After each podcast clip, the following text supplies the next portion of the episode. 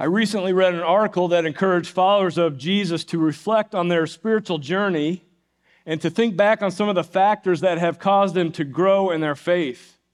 And I found this to be a very helpful exercise, and so I want to ask you right now uh, to reflect on some of this. So for you, what are some of the things that have been instrumental in growing your faith? Now let me help you a little bit with this. Maybe for you, it was taking that step to serve others. And it may have been serving in kid ministry or a different uh, serving opportunity inside the walls of our church. But maybe it was serving outside of our church, in, in our community, and it was through this serving that your faith really grew. Or perhaps it was putting some spiritual practices into your life. You made that commitment to consistently uh, read the Bible, to pray, and it was through these disciplines that your experience with God became more intimate and your relationship with God grew. Or perhaps it was taking that step of connecting with a small group of people outside of the Sunday morning gathering, the worship gathering. And it's been through those relationships that the, the one another's of the New Testament have really come alive. Those one another commands that we see, that we're to love one another, that we're to encourage one another, we're to, to build up one another. And so with this small group of people, maybe it's a program at our church, maybe you just took that step to say to some of your friends, hey, let's get together. And as you've lived in this community with them, it's been extremely vital to your faith. Or it might be for you, it was a pivotal circumstance in your life. You were given an opportunity to lead, and it was through that circumstance that really shaped where you're at today. Or maybe it was much more dramatic and painful. You hit rock bottom in your marriage. Maybe you hit rock bottom in your career. There was an unexpected tragedy that shook your world. And it was through that pivotal circumstance that your faith grew. And to be honest, it had to grow or it wasn't going to make it. And so this is a, a good exercise to reflect on how God has grown our faith and has grown our commitment to Him. And as I was doing this, I was thinking about some pivotal circumstances in my life. When I was around thirty years of age, I was uh, given an opportunity to lead in a, a church we attended at the time. And really that kind of spurred me to, to actually where I am today. There was a time where I put more of those spiritual practices into my life. I was listening to a lot of sermon podcasts, and, and this really helped grow my faith. But as I kept reflecting, I realized that when I have grown the most, it's actually when Christ, and I struggle a little bit with how to say this, but Christ was made most beautiful. Where I've seen the beauty and experienced the, the beauty and the glory of Christ, yes, of who Christ is and what He has done for me. And I wish these times were, were longer stretches, but it's been in those moments or in those seasons where Christ has been exalted, where He's been lifted up, that I've grown the most. And so I ask you, has that been your experience? I know for many of you it has. That when Christ was lifted up in your own eyes, this is why you wanted to serve. That was your motivation. Where before you were, were so scared to share your faith, to share the gospel, invite that friend to church. But because Christ was lifted up, because you were experiencing in your own heart what, what He was doing, you wanted to share that with someone else. And so it was because Christ was beautiful. That was your motivation. But here's my experience, and I, I imagine you've had this as well. As one hymn says, prone to wander, Lord, I feel it. And so in those moments where we clearly see the beauty of Christ, it can be diminished when we shift our gaze from who He is, or when we begin to drift away from Him. And this is what is happening with these Colossian believers. Paul had not met most of them, but he had heard reports of their faith, that they had come uh, to, to know Christ, that they had received new life in Christ, that they had seen the beauty and the glory of who Jesus is. Their lives had been transformed, but then they began to be tempted to drift away. They were being pulled by other things. They wanted to add things to their faith. And when Paul hears this, he writes to them. And he says to them, I continually pray for you to grow in your faith. But what's interesting is that Paul doesn't give them this long list of things to do. He'll get to some of that application later. But what he does after saying, I'm praying for you continually to grow in your faith, he then moves to Christ. Amen. He wants them to see the beauty, the supremacy of Christ Jesus. And he wants us to do the same. He wants us to see who Christ is, the supremacy of Christ in our life to help grow and mature us as followers of Jesus. And so as we begin, we start with verses fifteen to seventeen, and we'll break it up this way. We first see the supremacy, or where Jesus is Lord over creation. Look with me at verse fifteen. The Son, that is Jesus, is the image of the invisible God, the firstborn over all creation. For in him all things were created, things in heaven and on earth, visible and invisible, whether thrones or powers or rulers or authorities. All things have been created through him and for him. He is before all things, and in him all things hold together. Now, have you ever thought to yourself, why doesn't God, who is invisible, just reveal himself? You know, maybe something in the, the sky, some, some manifestation of God. Just to make it a little more clear, have you ever, have you ever thought something like that? You know, Jesus' disciples asked something similar. In the Gospel of John in chapter fourteen, Jesus is meeting with his twelve disciples, which were his closest friends. And the setting in John chapter fourteen is that Jesus is about to be arrested, put on trial, and then be crucified. And so he's kind of having these final instructions to them. And his disciples have been with him in his three-year public ministry for most of that time. And Jesus, again, giving these final instructions before he's crucified, is asked by one of his disciples, this man named Philip. And I imagine he was really speaking what the rest of the disciples were feeling. And he says to Jesus, "Lord, show us the Father." "Jesus, show us God," Philip says, "and it will be enough for us." And here's Jesus replying. I think this was really a bit of a rebuke to Philip. And Jesus responds, "Have I been with you so long? And you still don't know me, Philip? Whoever has seen me has seen the Father." See, we may be asking God, I want to know what you're like. God, what, what are you like? Who, who are you? And what Jesus says in the Gospel of John and what Paul is saying here in Colossians is that Jesus Christ reveals God. Amen. That Jesus makes visible that which is invisible. This Greek word for image is icon. An icon means copy or likeness. Jesus Christ is the perfect image, the exact likeness of God. He is in the very form of God. In Colossians chapter two, verse nine, Paul will continue, and he says this of Jesus, that Jesus is the entire fullness of God's nature dwells bodily in Christ. And then coming back to our passage in verse nineteen, Paul says this of Jesus, "For God was pleased to have all his fullness dwell in him." All of his fullness, that is, dwell in Christ bodily. And so what this means is that Jesus is truly man and truly God, fully man and fully God. And so if there was any confusions or misunderstanding that these Colossians believers had, or that you may have, it is cleared up by looking to Jesus. For us to understand who God is and what he is like, we look to Jesus as found in the pages of Scripture. Now, Paul, he includes a phrase in verse fifteen that needs some explaining. And it's this phrase, the firstborn of creation. Because this can sound like Jesus was the first created being. And there are other religions, such as Jehovah's Witnesses or, or Mormonism, that hold to this. And so in our community, we kind of have a fairly large Mormon population. Maybe you grew up yourself. And they may point to this passage in Colossians. And so you need to have an answer. You need to be able to speak to them about this. So there's some things we need to walk through.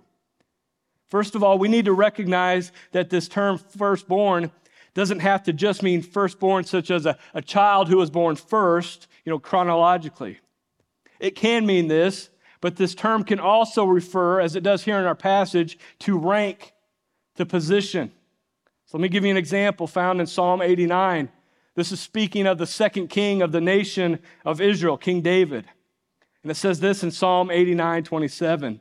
"And I," and this is God speaking, "will appoint him," that is David, "to be my firstborn, the most exalted of the kings of the earth. I will maintain my love to him forever, and my covenant with him will never fail. I will establish his line forever, his throne as long as the heavens endure." Now, was David the firstborn person in humanity? Of course not. In fact, David was the youngest in his own family. But what the psalm is pointing to is that this term firstborn is a title of rank, that David is the firstborn, meaning he is the most exalted king in the earth because God is establishing his covenant with David, that the Messiah would come through his line. And so what we have here in our passage is that this phrase, firstborn of creation, is a title for Christ, that he is the preeminent one, that he is the supreme one. He is creator and Lord over all Amen. Creation. Amen. And this becomes even more apparent as we continue on to verse sixteen, where we find that all things in creation were created by him and through him and for him, and he, Jesus, is the one who sustains everything. I mean, what an amazing statement when we think of the design and the complexity and how expansive our world and universe really is.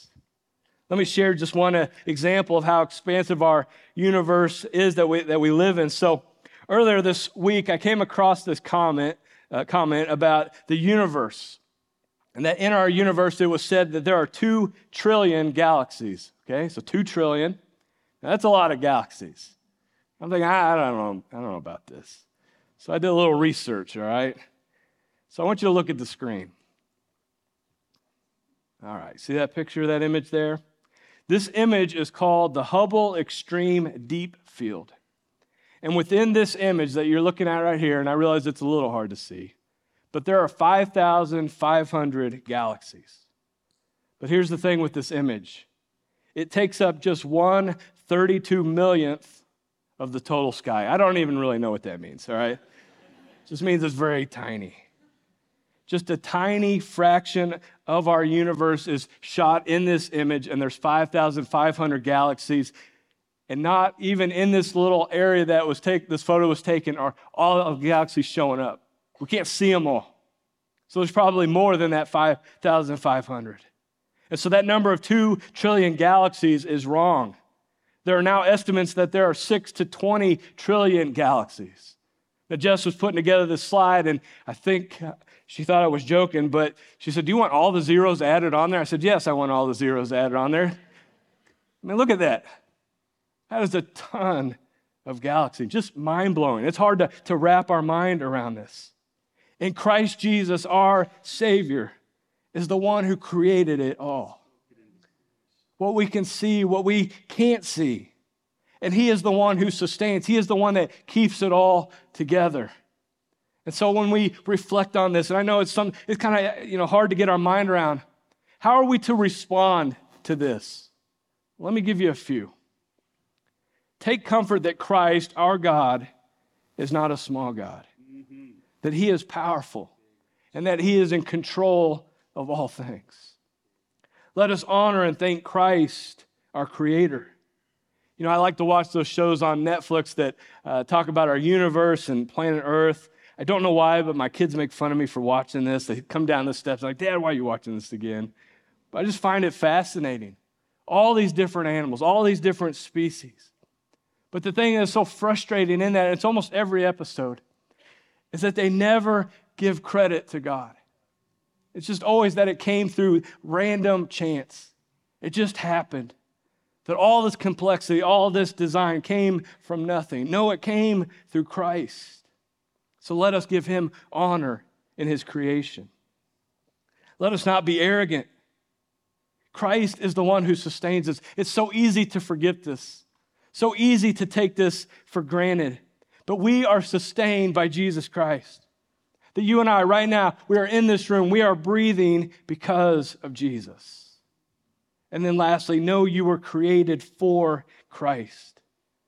Do you struggle to find meaning in your life?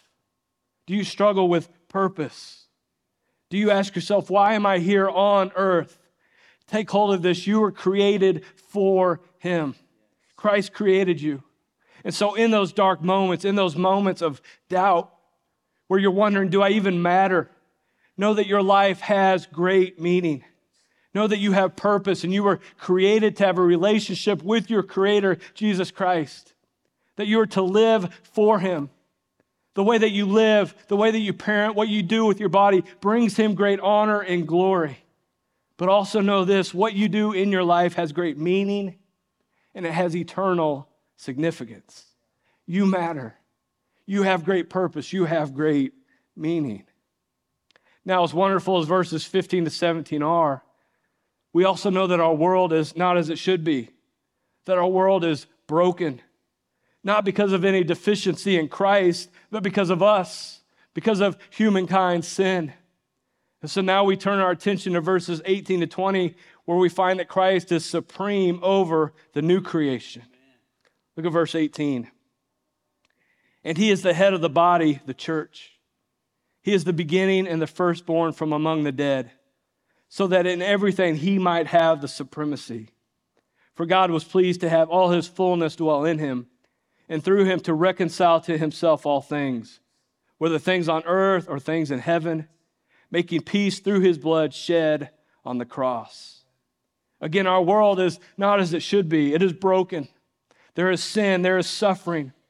Paul would say in another letter that he wrote, what we call the, the book of Romans, that creation itself, picture this image, that creation is groaning, desiring to be reconciled and renewed.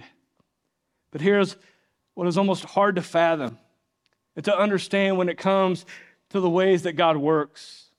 Because what is remarkable is that this reconciliation and, and this renewal happens through the death and resurrection of Jesus.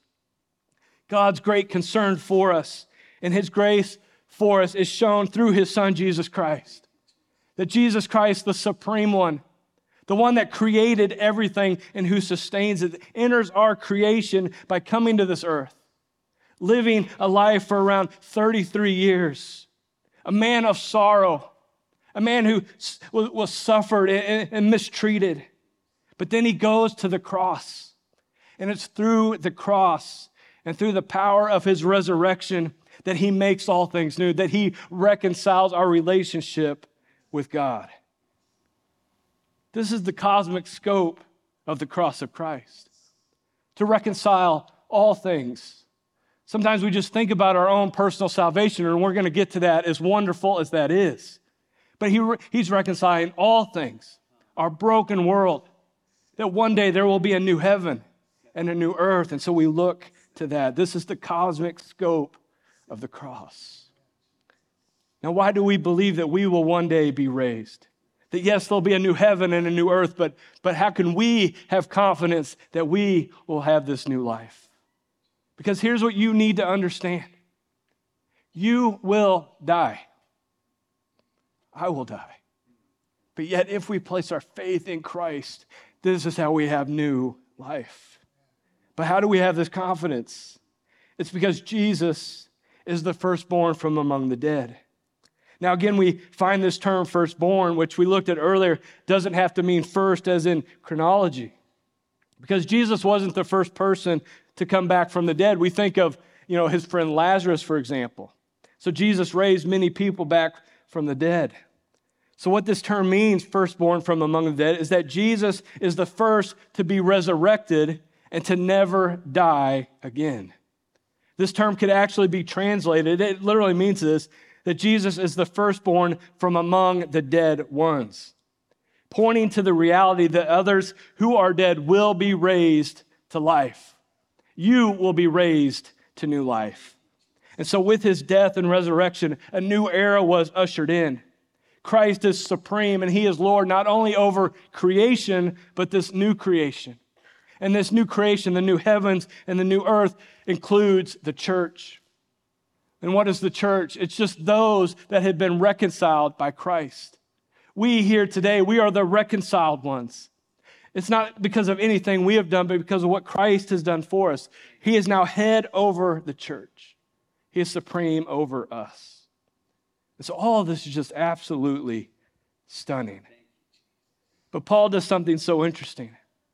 He's been talking about these high and exalted things. He's been lifting up Christ. He's been trying to make him beautiful to us, speaking that Christ is Lord over creation and the new creation.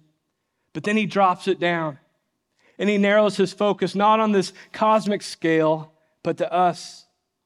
He brings the focus down to you. Look at verse twenty-one. Once you were alienated from God, and you were enemies in your minds because of your evil behavior. But now he has reconciled you by Christ's physical body through death to present you holy in his sight, without blemish and free from accusation. And let's stop there.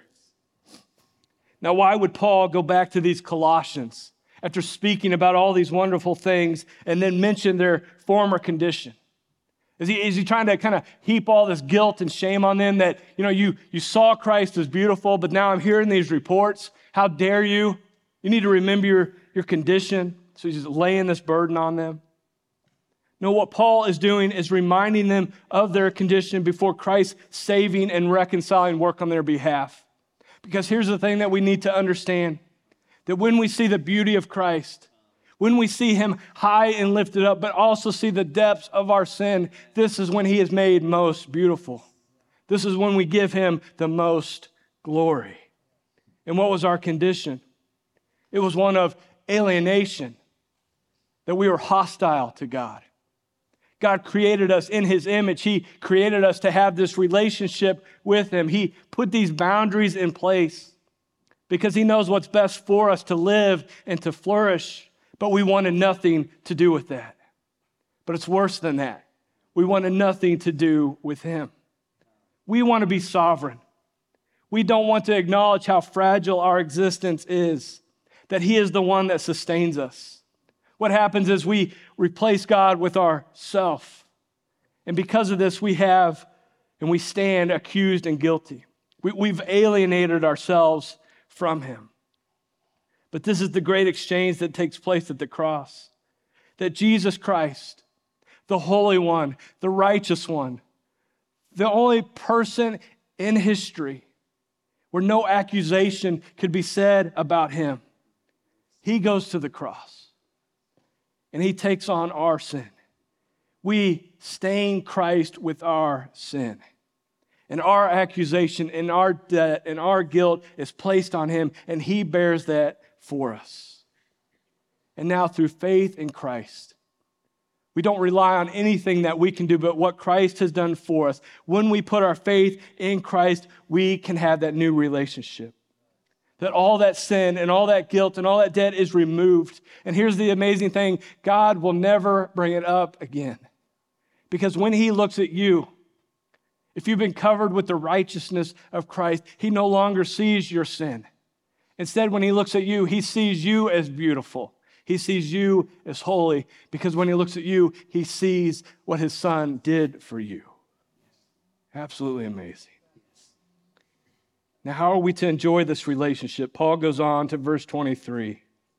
He says this in verse twenty-three. If you continue in your faith, established and firm, and do not move from the hope held out in the gospel, this is the gospel that you heard and that has been proclaimed to every creature under heaven, of which I, Paul, became a servant. Now, we can read this where it says, if you continue in your faith, and it almost sounds like we can lose our faith, lose our salvation. But this would negate everything that Paul has said about the personal work of Jesus on our behalf. Now, what Paul is saying is here, here is that he fully expects these Colossian believers to continue in their faith. And by extension, he fully expects us to continue in our faith. Paul has no doubt about this. It's almost as if Paul were standing right here, and he's saying to you, if you continue in your faith, and I know you will, then stay focused on Christ Jesus. But here's also what we need to understand. You need to, need to realize this, that your saving faith is an enduring faith. Okay? Your saving faith will be a faith that endures. Now, how does it endure? Because it's anchored in the gospel. It's anchored in Christ. These both go together. I want you to have confidence and assurance in that, that if you have placed your trust in Jesus, you have a faith that not only saves, but a faith that endures. How do you do that? You look to Christ. You're anchored in him. You see the beauty of Jesus Christ. Now, as we end, I want to ask you two questions, because you're going to fall on one side or the other here. The first is this: have you been reconciled to your Creator and Savior? Has there been a point in your life And maybe you're here today and you're kind of checking things out. We are so glad you're here. And we would love to have further conversations. But it may be this morning that you need to step over that faith line. Yes. That you need to put your faith in Christ. That you need to believe on him. And the way to do that is to admit you're a sinner. Yes, that's right. Admit that you've gone your own way and now you're going to turn and follow Jesus. And in our time of invitation, we would love to pray with you. Or maybe after the service you want to do that. Maybe kind of nervous to come up front. That's fine. But we would love to do that this morning. The second question is this. For those of us who have stepped over that line of faith and are following Jesus, do you need to shift your gaze back to the beauty of Jesus? Are there some things in your life, some circumstances in your life that are causing you to drift away from Jesus, to turn your, your focus from him? Look back to him. Remind yourself of his love for you. Look to him and see his beauty of who he is, but also what he's done for you, the, the great lengths he has went to restore your relationship with him. Look to the cross this morning. Let's pray. Lord Jesus, we thank you for who you are. Lord, we, we thank you for this, uh, what many think is a hymn, Lord, a beautiful hymn. And Lord, we want to lift you up. Lord, we want to see the beauty of who you are, that you are the supreme one, Lord, not only of creation, but of this new creation. And Lord, that we get to participate in that because of your blood shed on the cross. Lord, I pray for those here this morning that maybe never made that decision, Lord, to follow you. Lord, I, I ask, Holy Spirit, that through your working, Lord, you will draw them. Lord, they will make that decision to trust in you as their Lord and Savior. And Lord, for us, Lord, that have made that decision, Lord, we can so easily wander. Lord, we can so easily shift our gaze, Lord, from you. Lord, help us if there's any sin, Lord, to repent of that. And Lord, to turn our gaze back to you. Lord, help us this morning. Lord, help us as we go on this week to see who you are. Lord Jesus, to see you is beautiful. Lord, we pray and we ask everything in your name. Amen.